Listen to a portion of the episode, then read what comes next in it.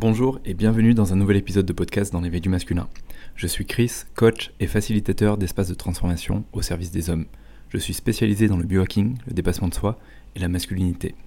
L'intention de mon podcast est d'apporter des partages d'expériences, des conseils et des pistes de réflexion au sujet des problématiques et des défis qui concernent les hommes et leur épanouissement personnel. Mon souhait est d'aider chaque homme à marcher vers un masculin plus conscient et plus épanoui. Alors aujourd'hui, j'aimerais vous parler de mal alpha chez l'homme est-ce que c'est un mythe ou est-ce que c'est une réalité? On voit beaucoup de vidéos, notamment dans la séduction ou dans le développement personnel, euh, un peu no pain no gain, du mal alpha qui est cet homme qui euh, prend sa place, qui s'affirme, qui est euh, compétitif, qui, qui, a la plus grosse, qui est vraiment le, séducteur et qui, qui a aussi du pouvoir, de l'autorité, qui a des ressources, qui a des moyens, qui réussit dans sa vie, qui est fort, qui est presque même invulnérable. Alors j'aimerais nuancer tout ça parce que ce qui est intéressant, et j'ai fait des recherches par rapport à ça, c'est qu'aujourd'hui, il n'y a pas une définition vraiment identique du mal alpha euh, en passant d'un blog à un blog à une vidéo YouTube. Et on peut voir différentes définitions du mal alpha, euh, plus ou moins intéressantes, et je vais en parler tout à l'heure. Je vais revenir sur une, une, définition qui m'a assez plu, qui m'a assez interpellé, et je vais la décortiquer tout à l'heure avec vous.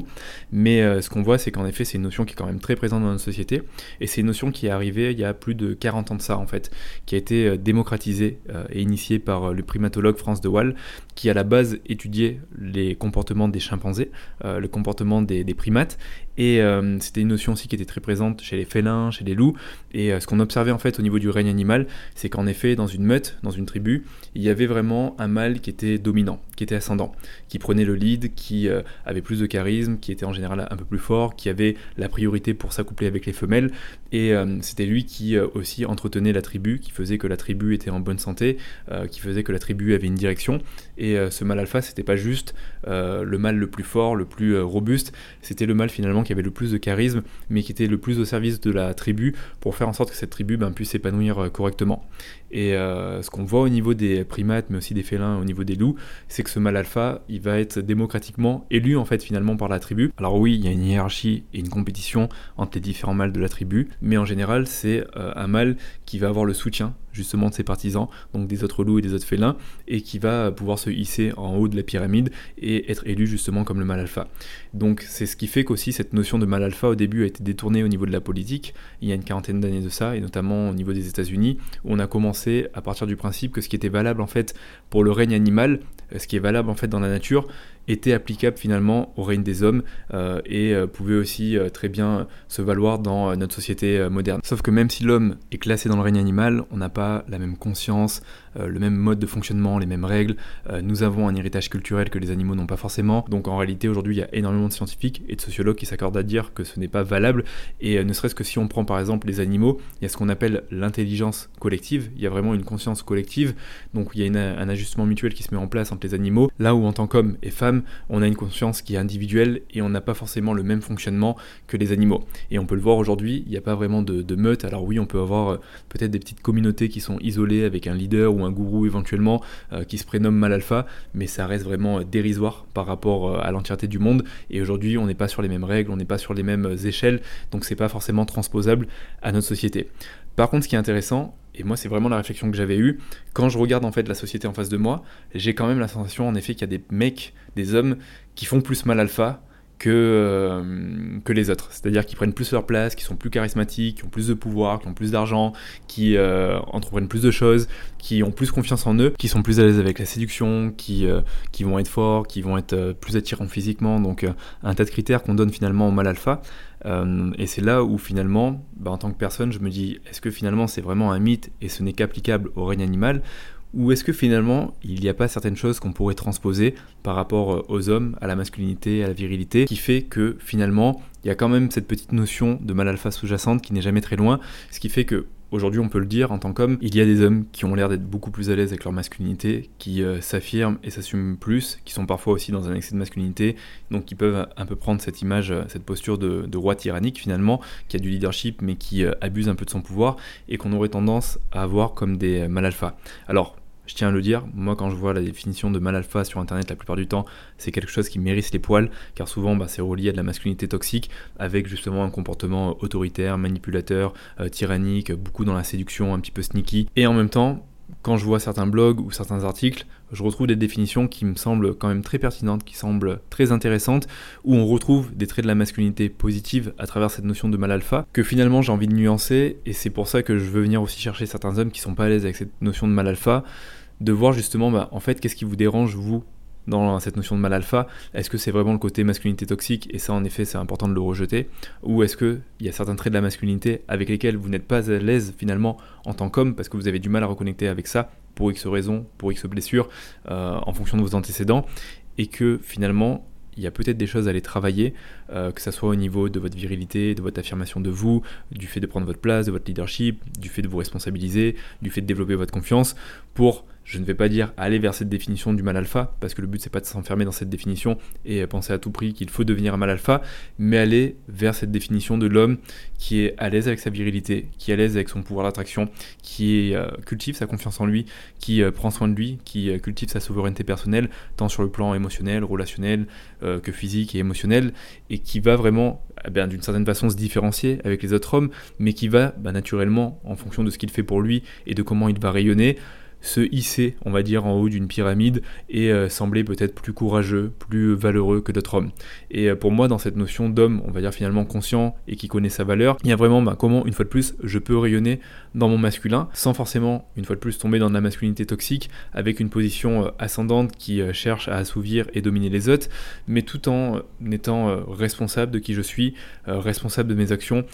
tout en ayant une structure, une direction, en ayant des habitudes qui font que je prends soin de moi et qui font que j'arrive à être ce masculin qui est rayonnant et impactant dans la vie. Donc finalement, j'ai envie de vous dire, en tant qu'homme, c'est à nous de prendre le positif dans cette notion de mal alpha, sans penser qu'il y a vraiment un mal alpha qui existe, parce que ça c'est pour les loups, les chimpanzés, euh, pour les lions, mais que pour nous, euh, bah, ça va être juste être un homme conscient qui connaît sa valeur une fois de plus, qui s'affirme, qui prend sa place et qui va amener sa vie euh, à un autre niveau.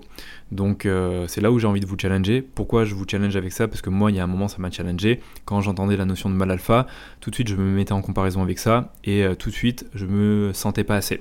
et ça faisait remonter des insécurités parce que j'étais dans la comparaison de me dire bah, qu'il y a des hommes qui sont plus virils que moi, il y a des hommes qui euh, entreprennent plus que moi, qui euh, font plus que moi, qui ont plus que moi, et donc ça venait me chercher. Ça venait juste finalement me déclencher et je venais projeter ce que je n'avais pas et que je faisais semblant de ne pas vouloir, parce qu'en fait, au fond de moi, si je creusais, euh, il y avait en effet des choses que je voulais. Si par exemple je prends la séduction, moi j'ai toujours été mal à l'aise avec la séduction,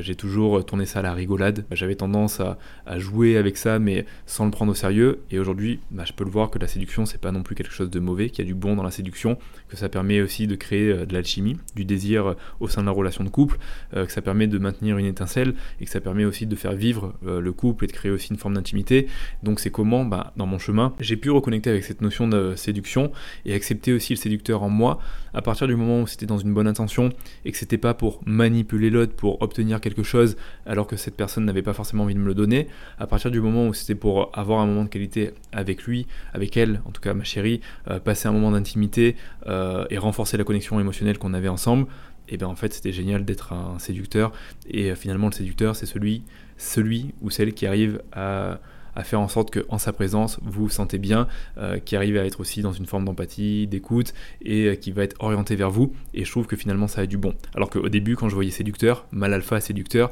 je me disais, ouais, ça c'est vraiment pour les mecs un peu no pain no gain qui veulent euh, séduire, qui veulent choper des femmes à droite à gauche, et qui vont être un peu dans la conquête, donc un peu dans l'excès de masculinité, donc dans la masculinité toxique une fois de plus. Alors qu'en réalité, une fois de plus, c'est comment cette notion-là de séduction, je la réintègre de manière juste à moi, à ma personnalité, parce que ça sert à rien de m'en couper, parce que à m'en couper, euh, je perds plein de choses finalement. Et vous pourrez me dire en tant qu'homme, ouais, mais moi je m'en fous, euh, je suis casé, j'ai plus besoin de séduire, tout ça.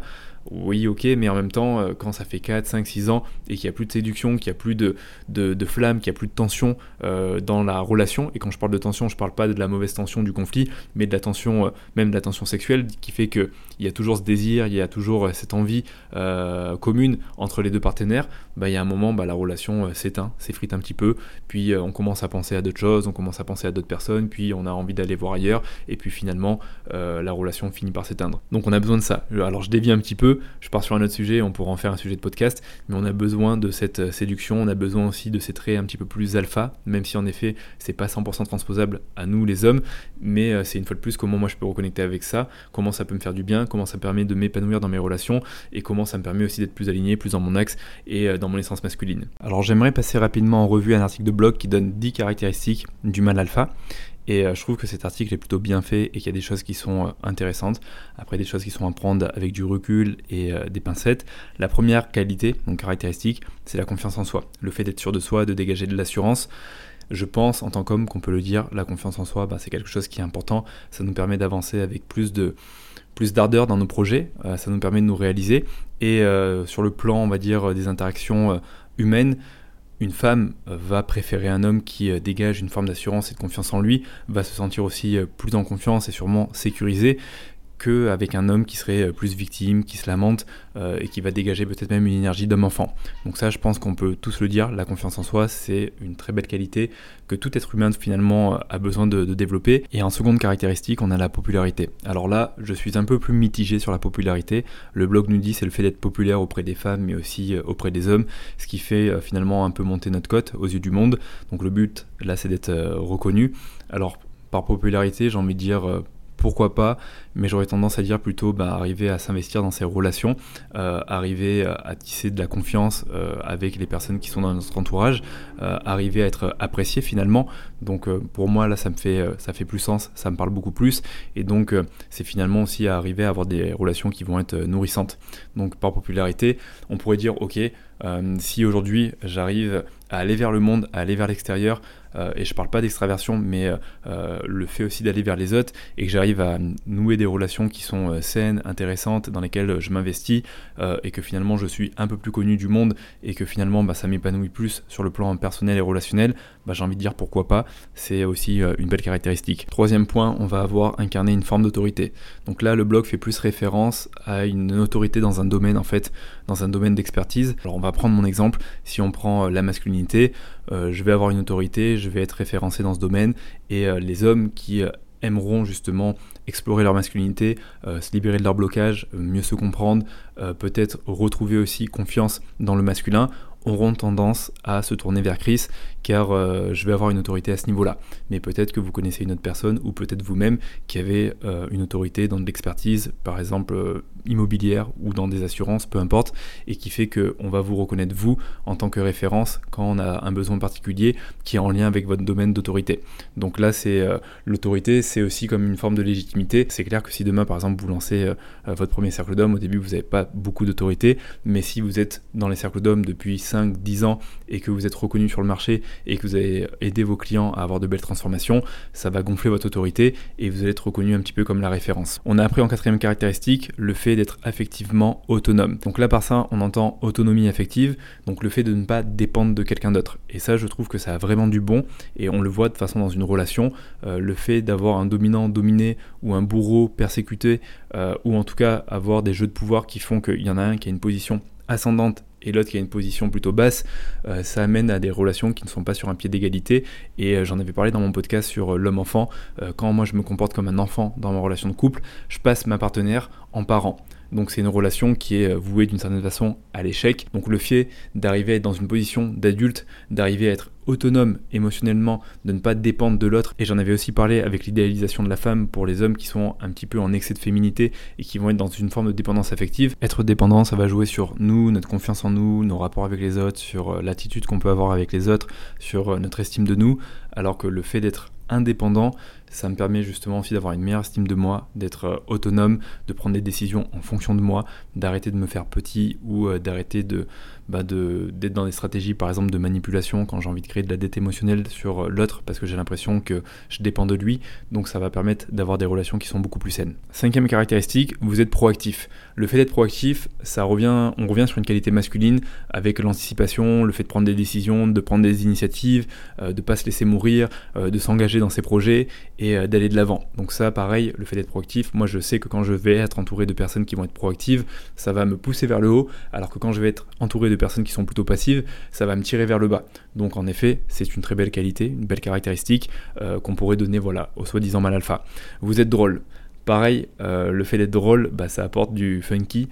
ça apporte aussi des choses beaucoup plus légères. Dans le drôle, j'aime bien le drôle avec les autres, mais aussi le drôle envers soi-même, avec notamment l'autodérision. Et euh, on en parle beaucoup pendant les cercles d'hommes, avec le travail de l'ombre. L'un des meilleurs moyens de le faire, c'est de faire preuve d'autodérision vis-à-vis de soi-même, car c'est comment je suis en capacité de rigoler de mes ombres, donc de rigoler de ce provocateur, de ce prédateur, et pas de le relativiser en disant mais c'est rien, on s'en fout, c'est pas grave, il est là, mais de voir que finalement c'est pas si grave que ça, que finalement, ok, ça m'habite, que je suis aussi un manipulateur, un provocateur, et plus je suis capable d'en rigoler, plus je suis capable de le reconnaître, d'avoir du pouvoir sur ça, de le maîtriser et euh, d'arriver dans une forme de maturité où euh, je ne suis plus dans euh, le fait de le mettre sous le tapis et d'être dans le déni de ça et de ne pas le conscientiser et de me dire mais non moi je suis pas provocateur. Alors que dès que je suis dans une dispute ça ressort énormément mais je suis dans une forme de maturité où je suis capable de le voir se pointer quand je vais être dans une dispute et de lui dire bah là tu es en train de te pointer mais j'ai pas envie d'avoir affaire au provocateur parce que si je, je prends ce masque du provocateur ça va pas m'aider dans cette dispute ça va alimenter encore plus de conflits et finalement euh, ça sera perdant-perdant avec la personne avec qui je suis en interaction, avec qui je me dispute. On va avoir la combativité en caractéristique. Donc la combativité, j'en parle beaucoup avec l'archétype du guerrier, euh, à quel point c'est bon d'être combatif, surtout quand on a des projets, quand on a des, engagements, quand on a euh, des combats à mener et que on a besoin de cette combativité parce que c'est vraiment le mouvement, c'est l'action, c'est ce qui nous permet de, une fois de plus, aller dans notre direction et d'avancer. Alors que quand je vais être dans un guerrier qui va être masochiste, donc en excès de féminité, en excès de yin, donc ce qui est passif, qui se lamente, qui se victimise, mais il y a ce moment où je suis plus combatif et je suis complètement dépossédé de mon pouvoir intérieur et euh, je ne vais pas avancer comme je le souhaite dans ma vie. Donc la combativité dans les caractéristiques du Malafa apportées par ce blog, je trouve que c'est une belle qualité. En huitième caractéristique, on a émotionnellement stimulant. Alors j'ai envie de dire oui, euh, c'est hyper important d'être émotionnellement stimulant et par émotionnellement stimulant, j'entends le fait de pouvoir avoir des conversations qui sont riches, euh, dépasser ce qu'on appelle le small talk. Le small talk, c'est quand on reste juste à la surface. Alors, comment ça va? T'as passé une bonne journée, t'as vu, il fait beau, euh, t'as acheté quoi, est-ce que t'as bien mangé? Ça, c'est des conversations qui, qui, ne sont pas intéressantes. Il y a un moment, on veut de la profondeur, on veut de l'authenticité, on a envie de pouvoir euh, aussi se livrer, donc être dans une forme de vulnérabilité, euh, pouvoir avoir accès à l'autre et pouvoir rentrer dans des conversations qui sont plus passionnantes, plus nourrissantes, donc émotionnellement stimulant, même dans la partie, on va dire, séduction pour le mal alpha, c'est quelque chose qui va être important. Et on le sait aujourd'hui, les femmes ont besoin d'être stimulées émotionnellement et cognitivement. C'est pas juste le physique qui compte, c'est pas juste le fait d'être beau, c'est pas juste le fait d'être attirant. On a besoin, on est aussi attirant justement quand euh, ben on, a cette capacité euh, à parler, à rentrer dans des discussions qui sont intéressantes, qui sont riches. Donc euh, émotionnellement stimulant, je valide aussi. Après, on va avoir en neuvième caractéristique la forme ou force physique. À prendre avec du recul, mais j'ai quand même envie de valider dans le sens que prendre soin de soi, physiquement, mentalement, c'est quelque chose qui est bon. C'est une fois de plus revenir à sa souveraineté personnelle et c'est euh, se donner le meilleur. C'est adopter euh, la meilleure physiologie euh, possible et c'est aussi vieillir en bonne santé. c'est aussi avoir de l'énergie pour ses projets, pour ses relations. Donc d'une certaine façon, en tant que pseudo mal alpha, je trouve ça pertinent de prendre soin de soi, même si je miserai pas tout sur la forme physique, parce qu'aujourd'hui il y a beaucoup de biais avec le fait que si je suis pas en forme physique, je suis pas viril, alors qu'aujourd'hui la virilité ça ne repose pas que sur la forme physique, ça repose aussi sur la confiance en soi, sur l'attitude qu'on a vis-à-vis des autres, sur notre posture, sur l'énergie qu'on dégage, sur euh, notre façon de nous engager dans les choses, sur euh, bah, l'autorité, sur plein d'autres choses. Donc euh, j'ai envie de souligner que la forme ou la force physique c'est important, mais une fois de plus, faut pas miser que sur ça. je sais que quand j'étais plus jeune et quand je faisais du fitness, je misais tout sur mon physique et sur ma forme pour montrer au monde que j'étais beau, que j'étais musclé, que j'étais viril, alors qu'à l'intérieur de moi, j'étais hyper insécure. J'étais bourré de, manque de confiance en moi, de manque d'estime de moi, et en réalité ça se ressentait quand euh, j'étais en interaction avec les autres. Donc j'avais beau euh, chercher à miser sur mon physique, ça ne faisait pas de moi une personne plus virile, et c'est là où je veux nuancer avec la virilité, euh, parce que j'en avais parlé justement dans un épisode de podcast. Pour moi la virilité c'est un ensemble de traits de la masculinité, et dans la virilité on peut aussi trouver la sensibilité et la vulnérabilité. Ça peut être hyper sexy, hyper beau, hyper viril de voir un mec qui est vulnérable, qui accepte ses émotions, qui les ressent, qui les vit, mais qui n'est pas non plus une victime, arrive à se responsabiliser, à rester dans son axe masculin et à avancer dans la vie. Enfin, dixième caractéristique qu'on a sur ce blog, on a la beauté. Alors pour moi, la beauté, c'est vraiment subjectif et j'ai envie de vous dire, tous les hommes sont beaux euh, dans leur sensibilité, dans leur vulnérabilité, dans le fait de prendre soin d'eux, dans le fait de s'affirmer. La beauté, elle est de partout, euh, même si après voilà ça dépend de, chacun. bien sûr, avoir une hygiène corporelle, prendre soin de soi, faire attention à comment on s'habille, à ce qu'on dégage, c'est pour moi quelque chose d'important parce que ça vient, ben, ça vient attirer l'autre finalement. Et, c'est vrai qu'aujourd'hui, ben, quand on est en relation avec les autres, le fait d'être attirant, ben, ça apporte du plus. les gens ont envie de se coller à notre énergie et je trouve ça plutôt bien. Je trouve ça plutôt positif d'être attirant et donc de prendre soin de soi. Alors que quand euh, en tant qu'homme, j'ai tendance à me négliger. Ça va jouer sur mon physique, ça va jouer aussi sur mon esprit, sur mes hormones, sur ma testostérone, sur ma libido, et euh, finalement, je vais commencer aussi à manquer d'estime de moi. Donc, euh, c'est pas finalement rechercher dans l'absolu être le plus beau ou être exceptionnellement beau, mais c'est prendre soin de soi suffisamment, une fois de plus, au niveau physique, mental, émotionnel, même relationnel, pour se sentir bien avec soi-même, dans son corps et dans son esprit. Donc voilà ce que nous dit cet article de blog, que je trouve finalement très intéressant, parce qu'on retrouve des beaux traits de la masculinité, et on peut voir que finalement, sur Internet, on n'a pas que des définitions euh, toxiques du mal alpha, et que le mal alpha, même si en effet ça pourrait paraître un mythe, parce que c'est surtout